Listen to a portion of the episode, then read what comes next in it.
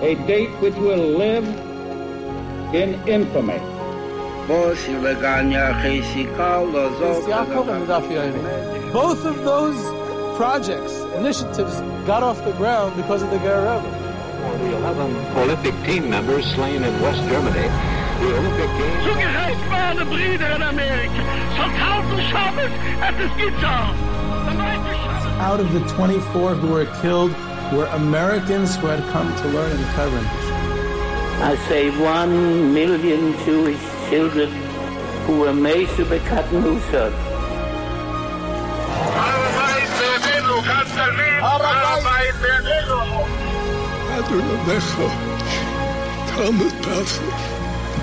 Whoever heard such beautiful words, it is never too little, it is never too late, and it is never enough. Jewish History Soundbites, bringing alive the world of our glorious past. Here is our host, live from Jerusalem, Jewish historian and tour guide, Yehuda Geberer. Yehuda Geberer with Jewish History Soundbites, and this episode has been generously sponsored. Leili Nishmas Yosef, Rabbi Yosef ben Yehuda Handelsman, a very close chassid of the Lev Simcha, whose family continues in his legacy. And uh, this is in honor of the 30th yahrzeit of Reb Simcha Bunim Alter, the Ger Rebbe, the Lev Simcha, which was uh, yesterday, just yesterday, close enough to the yahrzeit. It's the general yahrzeit weekend, I guess we could say. Uh, the seventh day of Tammuz, and it's the 30th one, so it's a special occasion. I always felt that, that um, with the father as someone as the Imre Emes, the great Ger Rebbe, the leader of Polish Jewry, and um, his older brother, the Beis Yisrael, or Yisrael Alter, the popular and charismatic uh, Rebbe of the rebuilding after the war. Um, so I feel like that in his earlier years, the Lev Simcha was sometimes overshadowed by these two, you know, larger than life personalities. So I think it would be historical justice to, you know, talk a little bit about how he was an important leader during a time that I title of growth and consolidation. Um, in other words, his father was in the old world, the world of Poland, the empire, and his brother, the Beis Yisrael, was the generation of rebuilding, and the Lev Simcha oversaw during this age of fantastic um, demographic growth, consolidating the gains of rebuilding and confronting the challenges that come with growth and consolidation and that type of leadership uh, mode. And that's, uh, I think, also a unique place in history. And I want to start off with something from I guess would say out of left field. I was on I was on a trip in Paris.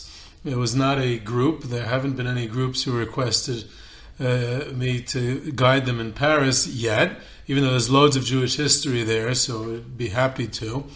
Um, I happened to be there on vacation, and I went into a kosher bakery in the old old Jewish neighborhood part of town. It's not, not where the Jews live today. But there's an old Heimische bakery that's still there, a couple of other Jewish stores. And in this old, old, really good bakery, great eclairs, it was a great, great bakery, croissants and whatever it is, and uh, baguettes. Um, so over there, there's this big, huge, prominent picture of the Lev Simcha.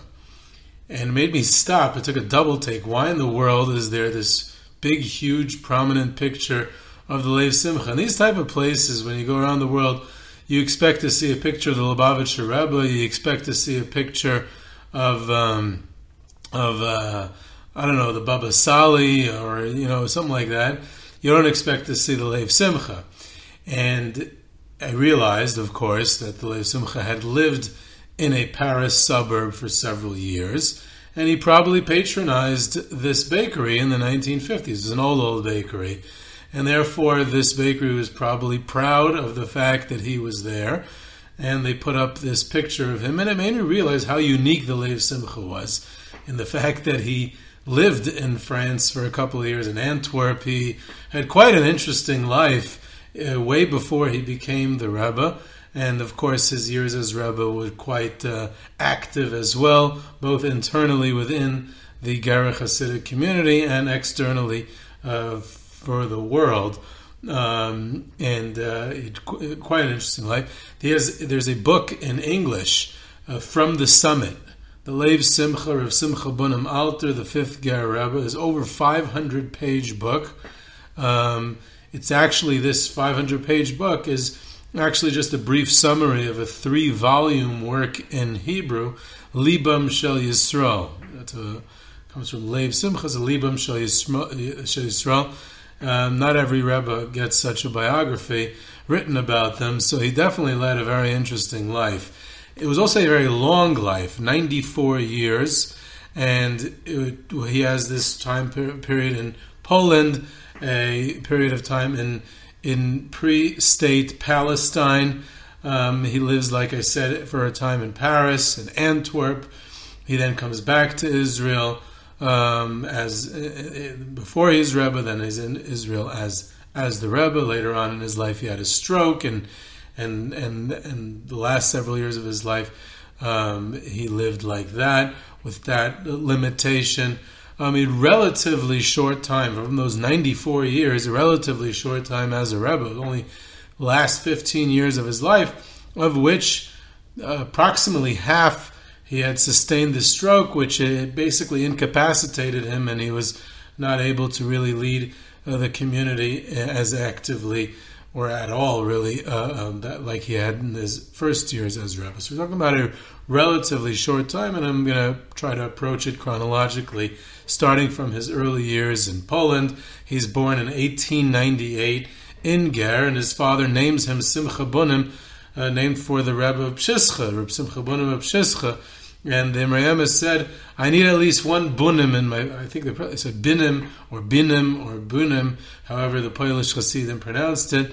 Um, um, and he, I need one, at least one bunim in my family. Um, so that's, that's who he chose.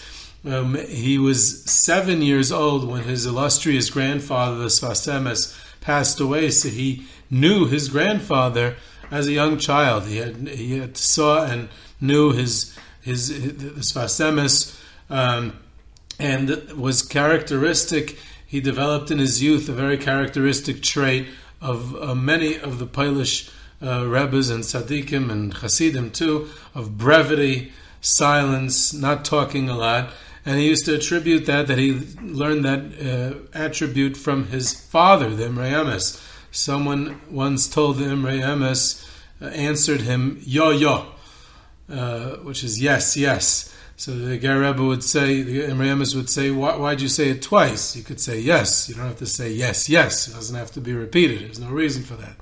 That's the brevity that they taught in in Ger and the legacy of Kotzkim Shischa. Um, the Lev Simcha did not have children for many years. Uh, so he had one daughter who passed away very young, um, and then he didn't subsequently did not have children for many years.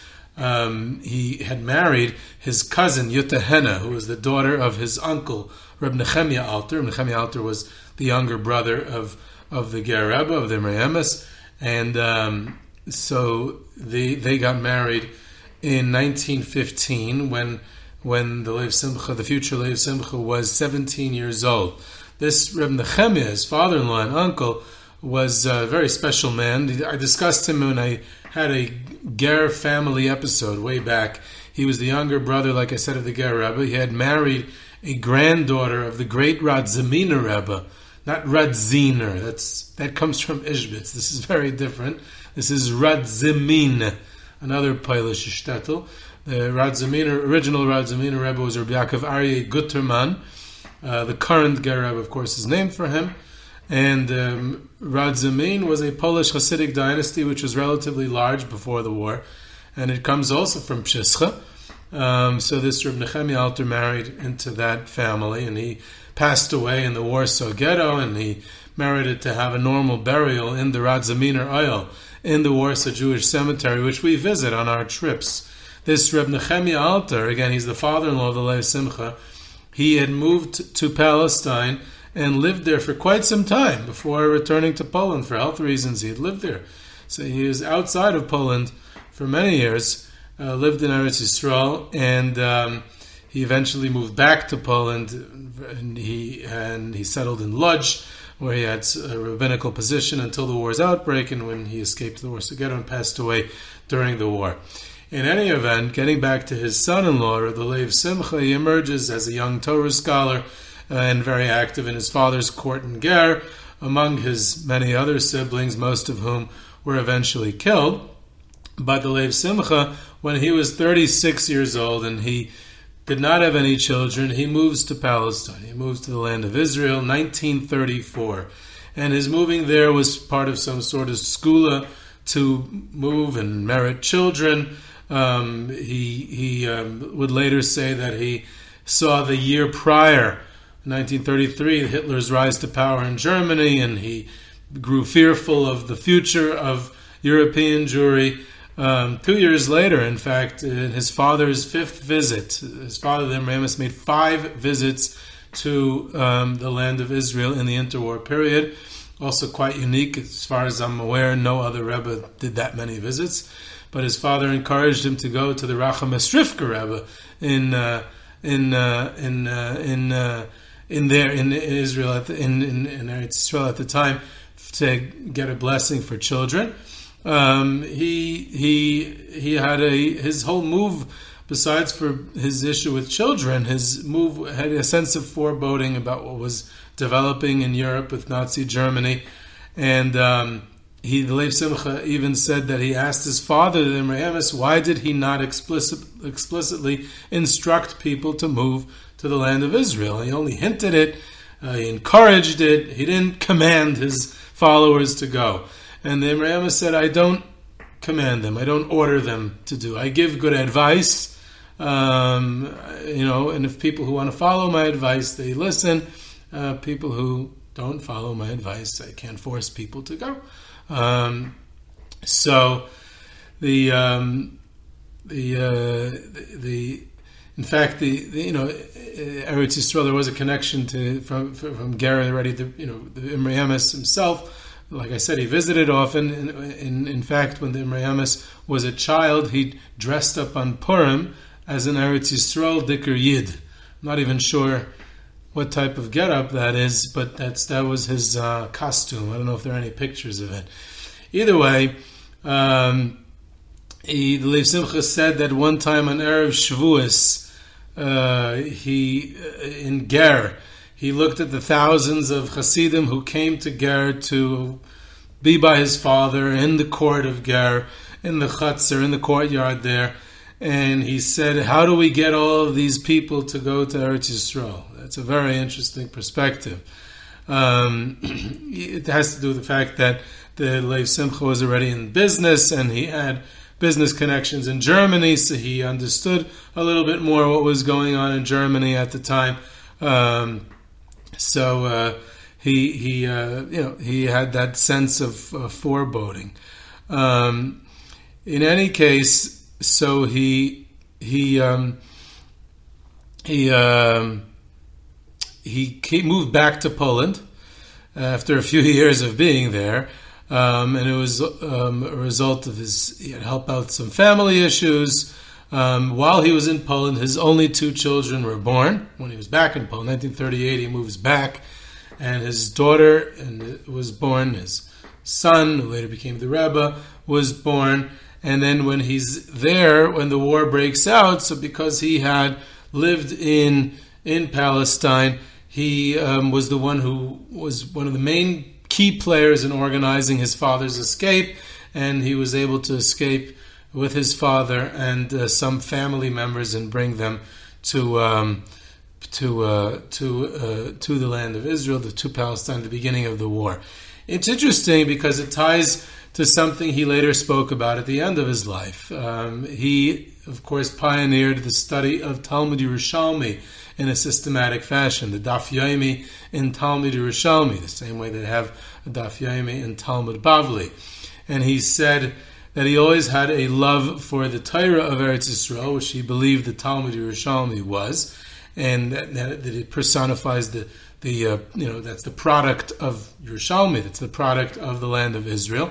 And when he raised the idea of Talmud Yerushalmi at the 1980 Knessia Gedola of Agudas Yisrael in Yerushalayim, the sixth and last Knessia Gedola, he said that those who live outside the land of Israel should make more of an effort because they need to connect more to the Torah of of, uh, of the land of Israel. So he settled there and he engaged in real estate. Um, he bought up a lot of you know land in the Yishuv. He invested um, in the area of Herzliya today, Herzliya Pituach. Um, he he became quite wealthy as a result. He purchased a piece of property that was intent, he intended to be a religious resort area of some sort. Um, it ultimately became a yishuv today that's known as Arsuf, which is right near Herzliya on the beach. It's one of the most expensive places in Israel today. He probably made much more money uh, in the way that it became Arsuf, and, and instead of it becoming a, a religious uh, resort town. Um, he um, he parenthetically his namesake Rav of Pshischa was a businessman as well, and merchant and later pharmacist.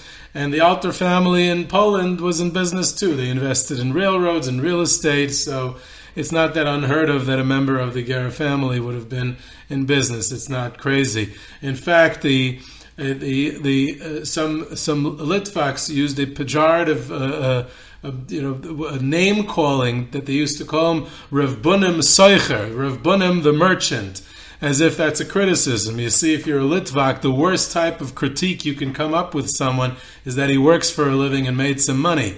So they use that as this, you know, way that like, look, he he he he works. Oh oh my God.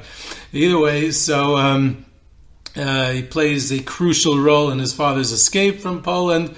Um, and uh, here they are, a couple of children left of the Imre Emes. Uh, most of their family is wiped out. Siblings get killed. He's one of the only children left of the Rebbe. There's almost no grandchildren of the Ger Rebbe, the Imre Emes.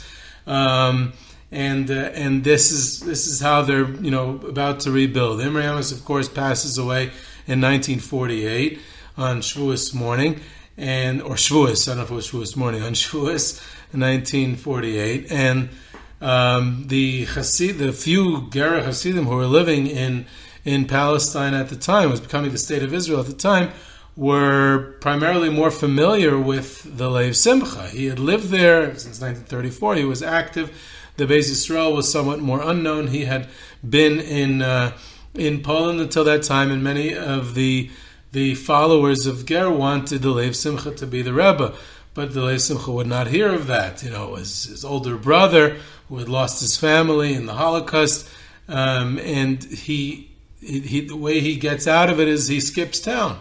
He moves to France. He leaves. He's gone. The Beis Yisrael is becoming the Rebbe his younger brother disappears. He went to France, he went to Antwerp later on. Um, he used to come back quite often to Israel.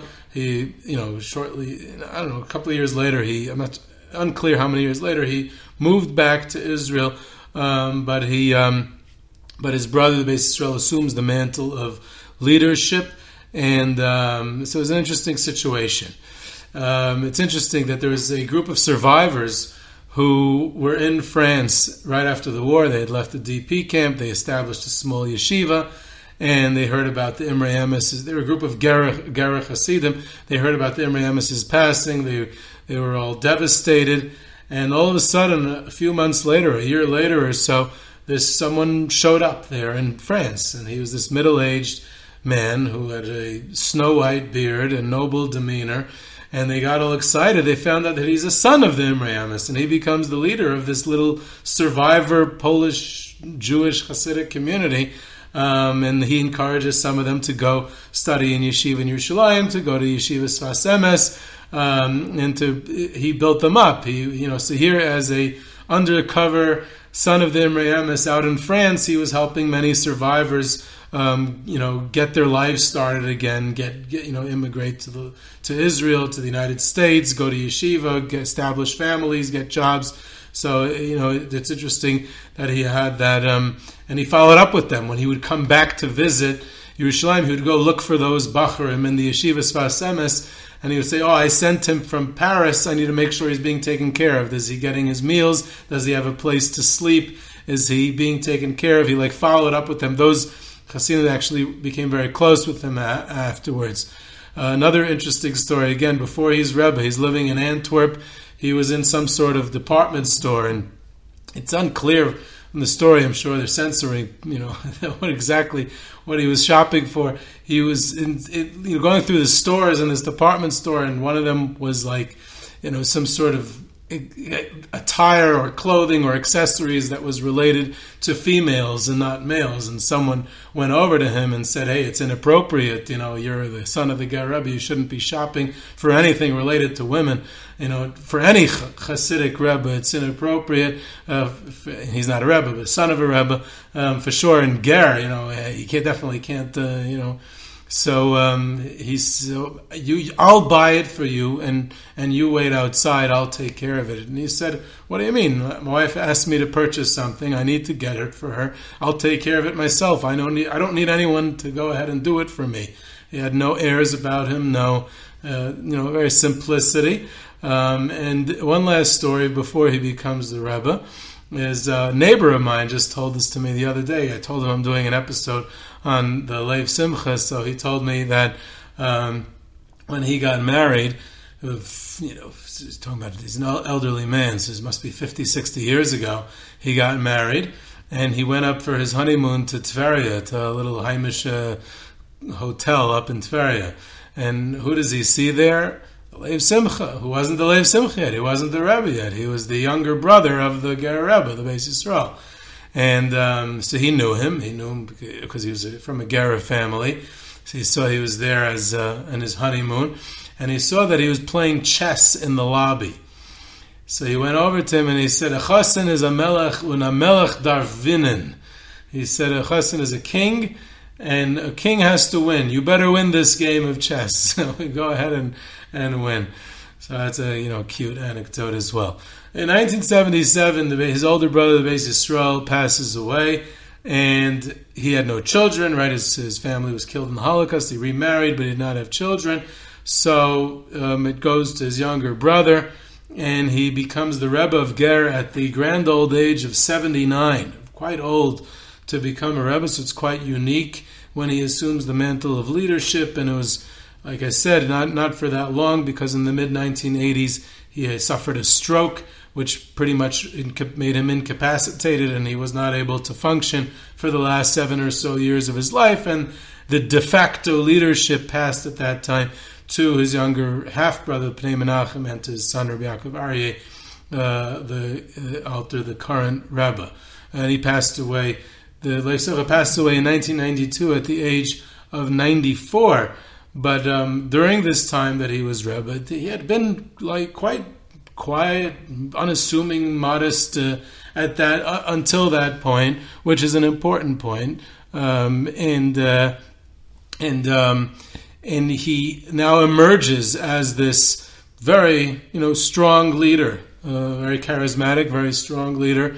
He he's he assumed all you know he had been he had been a businessman, he had been a family man, he had been a Talmud Chacham now he became a Rebbe, and now he emerges as a leader as well. So he wore many hats throughout his his life. Um, and if the time of the Beis Yisrael can be classified as ambitious building, the Lev Simcha era can be called a period of consolidation, establishing Gera communities in the periphery of the country, regulating the lavish spending at weddings, um, and struggling to maintain the Ger dominance in politics at the helm of Agudas Yisrael. So the the he he's at a different time period. It's not rebuilding; it's consolidation, it's growth, it's expansion, and how to deal with the challenges of that. Um, an interesting, just a story to bring out the distinction between him and his brother is that in the early days, uh, when when when the Beis Yisrael is trying to rebuild Ger, he very often would walk into the Ger beis medrash and share cigars with the Hasidim. Lev Simcha, on the other hand, waged a war against smoking, and he tried to ban it from entirely from within Ger. Um, the Lev Simcha would very often answer the phone himself to Hasidim. Uh, the Lev Simcha was known as a very warm, very soft, very approachable, much more approachable in many ways than the Beis Yisrael was. Um, so it's interesting. The Beis Yisrael was known as very tough, but inside was very warm. The Lev Simcha was known as very warm, but could be very tough when when needed to be, especially um, when dealing with the outside world. And his trademark became his fruit distribution. He used to give everyone he met fruit. He would give. A, he would always be distributing fruit. Um, I once read a story many years ago about a disabled fellow, a person who was physically disabled, used to get his money. He, he couldn't work. Um, and he used to get uh, live off Bituach Leumi, the Israeli Social Security, and he got partial funding from them, and he was applying for full disability and and for increased funding, and he went to get a bracha from the Ger Rebbe, from the Lev Simcha to to that he should be you know successful in his application by the Bituach Leumi. So the Ger Rebbe uh, gives him a fruit. So he goes home to his family, all his kids. He's going to give each each each kid will get a little piece of this orange, and they sit around the table. There's like nine kids, and they were giving out little tiny pieces of orange to each kid.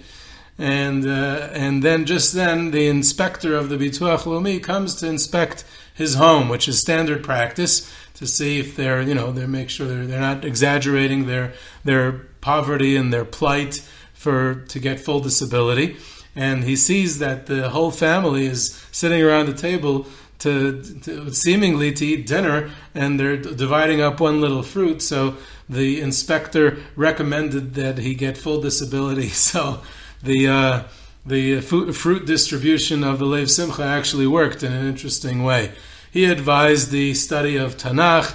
He recommended at the 1980 um, uh, uh, um, Knessia Gedola that that the that the Jewish people adopt um, the study of Daf Yomi of Talmud Yerushalmi that became kind of his like trademark, and to have a, a, calendar for it, and and to regulate the study of encourage it to increased awareness of Yerushalmi. No one had ever brought it up before. No one really studied it. It was an unheard of study. No, it was an unfamiliar thing, and he kind of brought it to the to the forefront of consciousness uh, uh, of, of society that today is uh, somewhat taken for granted. He kind of pioneered that. He had very innovative leadership. He encouraged going to sleep early, to not no smoking. He pioneered the idea of having cheap supermarkets, to have a cheaper supermarket. Today, till today, Osher Ad is owned by Ager Chassid, but it, much before Osher Ad, uh, it was it, he, he, it was his idea ha- that they should try to get you know lower and you know cheap for people, for large families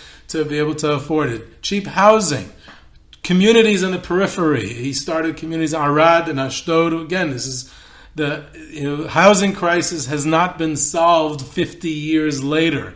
And you see the vision that he had in the 1970s. 1978, he first broached the idea, right after he became Rebbe, that housing prices are high. And again, it's something we take for granted today that there needs to be solved, this housing crisis he was the first one to get up and establish communities on the periphery, to get cheaper housing, um, to encourage takanas for cheaper weddings, which again is another thing taken for granted, to have discounted sales of the Daled Minim before Sukkot. Again, another thing taken. He pioneered all of these ideas. He even um, said that he, he asked Reb Shlomo Zalman if uh, Auerbach, if they can jointly sign on a proclamation to uh, to you know the, the, lulav sellers were, were increasing their prices that they should lower their prices and or else uh, the Lev Simcha threatened that they'll buy one lulav per shul in his community if they don't lower the prices which is what many places did in Europe. So he said, What's wrong with doing that again? If it's too expensive, why should people have to spend so much money? There was a guy in Meah Shearim who had the monopoly on the on spudiks in those days, the unique Polish Hasidic headgear, and he and he was raising prices. So the Lev Simcha said, if the prices of spudiks don't don't go down, I'm going to show up with a hat on Shabbos. I'm not going to wear a spudik. You don't have to wear a spudik. It's it's nice, um, but you know you you can wear something else. Um, so the, there's all these things about that he's concerned about the economic concerns, and this has to do with the idea of of uh, of, of, of, of, demographic growth, chesed gemachs, um, all these things.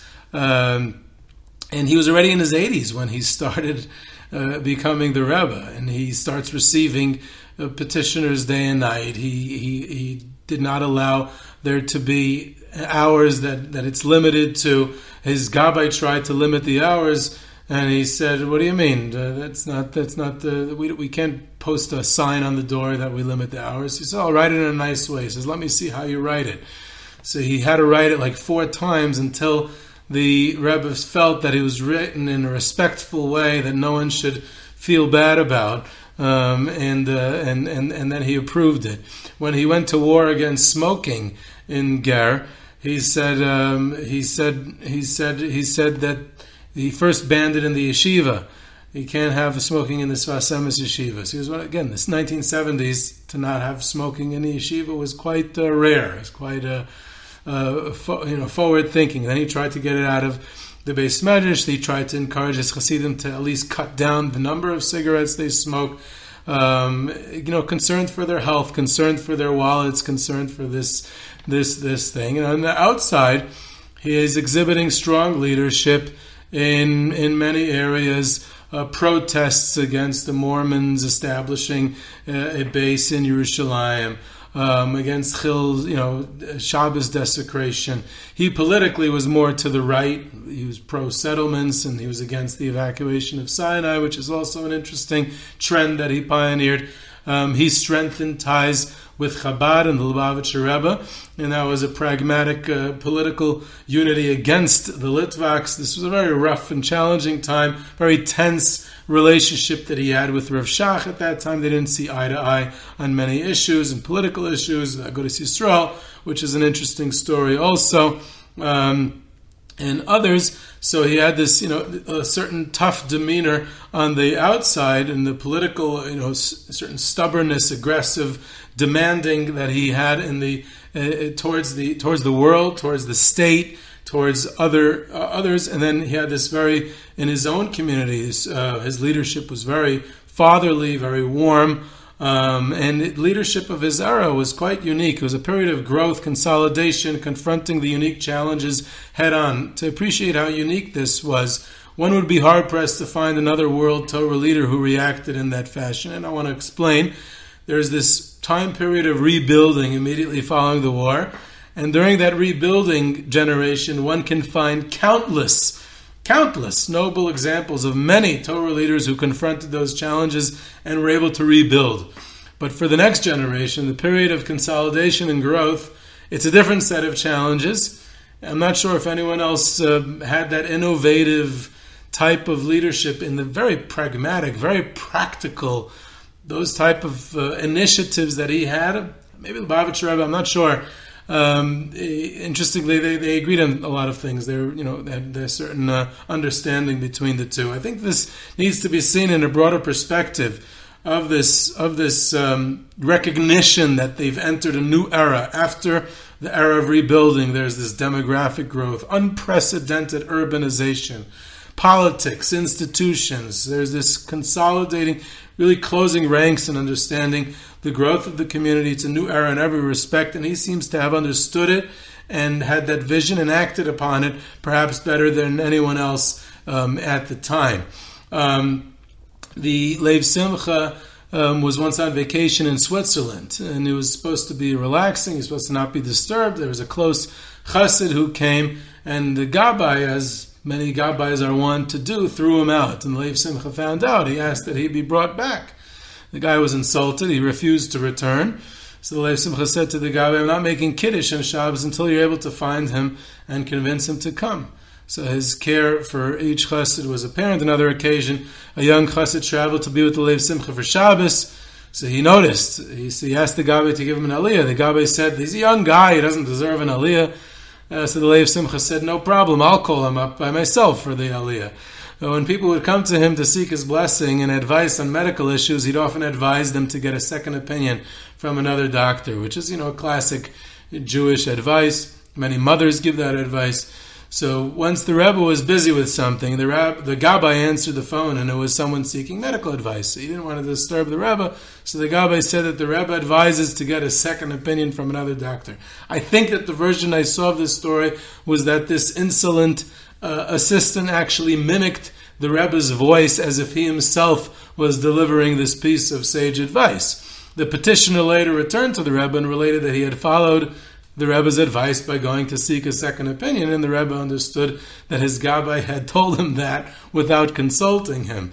And he actually, the Lev Simcha, recalled every piece of advice that he had dispensed to each particular circumstance. So he reproached this assistant, um, and he said, It doesn't matter if I generally dispense with that counsel or not. It makes a big difference if it's coming from you or from me. I take the responsibility, I think about it, and if I give that advice, then, then that's the advice I give. I don't need you giving that advice. Apparently, this Gabbai used to mimic the Lev Simcha's voice on the phone from time to time. And uh, once the Lev Simcha answered the phone himself, and he answered a question that a chassid had asked, and the caller thought that it was the notorious Gabbai mimicking the voice of the Rebbe. So he said, Come on, just please hand over the phone to the Rebbe so I can ask him myself. So the Rebbe hands the phone to the Gabbai and said, I think it's one of your friends on the phone. It says a lot, a lot about the relationship and the closeness that the Lev Simcha had with his followers, but it also says much about Gabbayim, of great people in general, and the liberties they take with their positions of power, but that's a uh, topic uh, from a, for another time. Um, he, um, he, when he had, um, when he, he, he, um, one of the things that the uh, uh the, chassid, once came to the Lev Simcha, and he complained about something someone else was doing. So the Lev Simcha cut him off, he interrupted him in the middle, and he says, You want to complain about another person, you have to bring him here and give him a chance to defend himself because maybe he has a legitimate answer to your complaints. You can't just complain about him and not give him a right to defend himself. One time, one of the Lev Simcha's neighbors related that one of his children uh, came home from, from school one day and no one was home, so the Rebbe invited him into his own home. And then he taped a note onto the neighbor's door telling him that his, uh, his son is, is, is next door by the, by the neighbor. When the boy's father returned home and he saw the note, he felt very bad that he had bothered, he had troubled the Rebbe, so he apologized. The Rebbe told him, What's the big deal? Uh, it's neighborly. I saw a little boy crying. I saw he was hungry. I gave him something to eat. I invited him in until my neighbor comes home. What's the big deal? I don't understand. Uh, one time the Rebbe was scheduled to be somewhere at 8 o'clock. Someone came to speak to him, and, uh, and, uh, and uh, the, the, uh, the Gabbai said, um, Look, you know, he, the Rebbe really has to go somewhere, so don't, don't be long. So when he went in, the Rebbe you know, spoke to him as if he had all the time in the world. Calmly listened to everything he had to say, and then the Rebbe says to his Gabbai, "Why did you tell him I'm in a hurry? He came to speak to me. He did, he needs he needs to have as much time as he needs." One time when the Gerer community in Ashdod was just starting, so they asked uh, 10, 10, students be chosen from the Yerushalayim Yeshiva Emes, the flagship yeshiva, to strengthen the branch in Ashdod. So they have the, they, they chose 10, you know, appropriate students that were going to travel to Ashdod and they meet with the Rebbe to receive his bracha. And after they leave the room, he calls over his Gabbai and he says, I think we should forget about this whole plan. One of these students, I noticed when I gave them the blessing, he has a stutter. And here everyone knows him, they're used to it, they know him, they know the way he speaks, and they accept him for who he is. But in Ashdod, no one knows him, and maybe they'll make fun of him. So it, we have to cancel the entire plan. We can't exclude him, he'll feel bad. So we're canceling the whole plan, and they canceled the entire plan of sending these students from Yerushalayim so that this one boy shouldn't feel bad. Um, he uh, he used to, you know, he uh, he uh, he used to. Uh, he, went to, he used to walk around with a scarf. He used to say that um, he said he used to say that a uh, he said he, he said he said tzaif is a scarf because Amcha Yisrael tzrichim parnasa. That's the acronym. Amcha Yisrael, the people of Israel, tzrichim parnasa. They need a parnasa. He said, I want to wear that around my neck. That's the responsibility that a rebbe has to have towards his his followers is to be, you know, to care for them, to care for everything that they need. Um, one time, one of his Hasidim bought him a long shoehorn as a gift. So, so the Rebbe said, "What do you need this for? What do I need this for?" So he says, "You can put on your shoes without bending over." So he says, "But a yid has to be ready to bend over for someone else. So it's good to be used to bending over." Um, it's uh, again characteristic of, of, of of who he was, and uh, it's very very interesting. And there's countless other stories um, of of his care, of his warmth that he had. Um, you know, he's a tremendous Talmud Chacham as well. Um, one time he cited something from a Sefer. He said uh, in a Sefer, I saw this. So someone said, Did the Rebbe mean a specific Lechem Mishnah, commentary on the Rambam? So he said, What do you mean? I said a Sefer. The Lechem Mishnah is printed with the Rambam, it's not its own distinct Sefer. But if you already mentioned the Lechem Mishnah, you probably meant this Lechem Mishnah. And then he cited, he quoted the entire thing word for word from memory. And then he said, It obviously could not but have been what I meant because I was uh, expressing this idea, and uh, the Lechem Mishnah says this, and he explains the distinction. So he was absolutely a phenomenal Talmud Chacham as well. He once went to Arad before he had a community there, and he was there for a vacation in Arad down in the Negev. Um, and he went to the community synagogue, which only had a 6:30 minyan on Shabbos morning. And so by 9 a.m., the Lev Simcha was already done his Shabbos meal. He was already over 80 years old at this time. So at 9 in the morning, on a summer afternoon, summer morning, he sat down for the next nine hours or so until mincha to study. Uh, so you know he was diligent in his, excuse me, in his studying. Uh, phenomenal knowledge of, of uh, Torah knowledge and uh, great Torah knowledge, and then he passed away in 1992, and he's buried in the Ger Cave in Har HaZeisim near um, his brother, the Beis Yisrael, his brother-in-law, Rabbi Meyer Levin, the head of the Agudas Yisrael, and uh, that's uh, a little bit of the story of the Lev Simcha, um, the Simcha Bunim Alter of Ger, the Ger Rebbe. This is Yehuda Geberer, Jewish History Soundbites. You can reach me at yehuda at yehudageberer.com for questions, comments, sources, tours, trips, sponsorships, and lectures. You can subscribe to Jewish History Soundbites and Podbean or your favorite podcast platform, and I hope you enjoyed.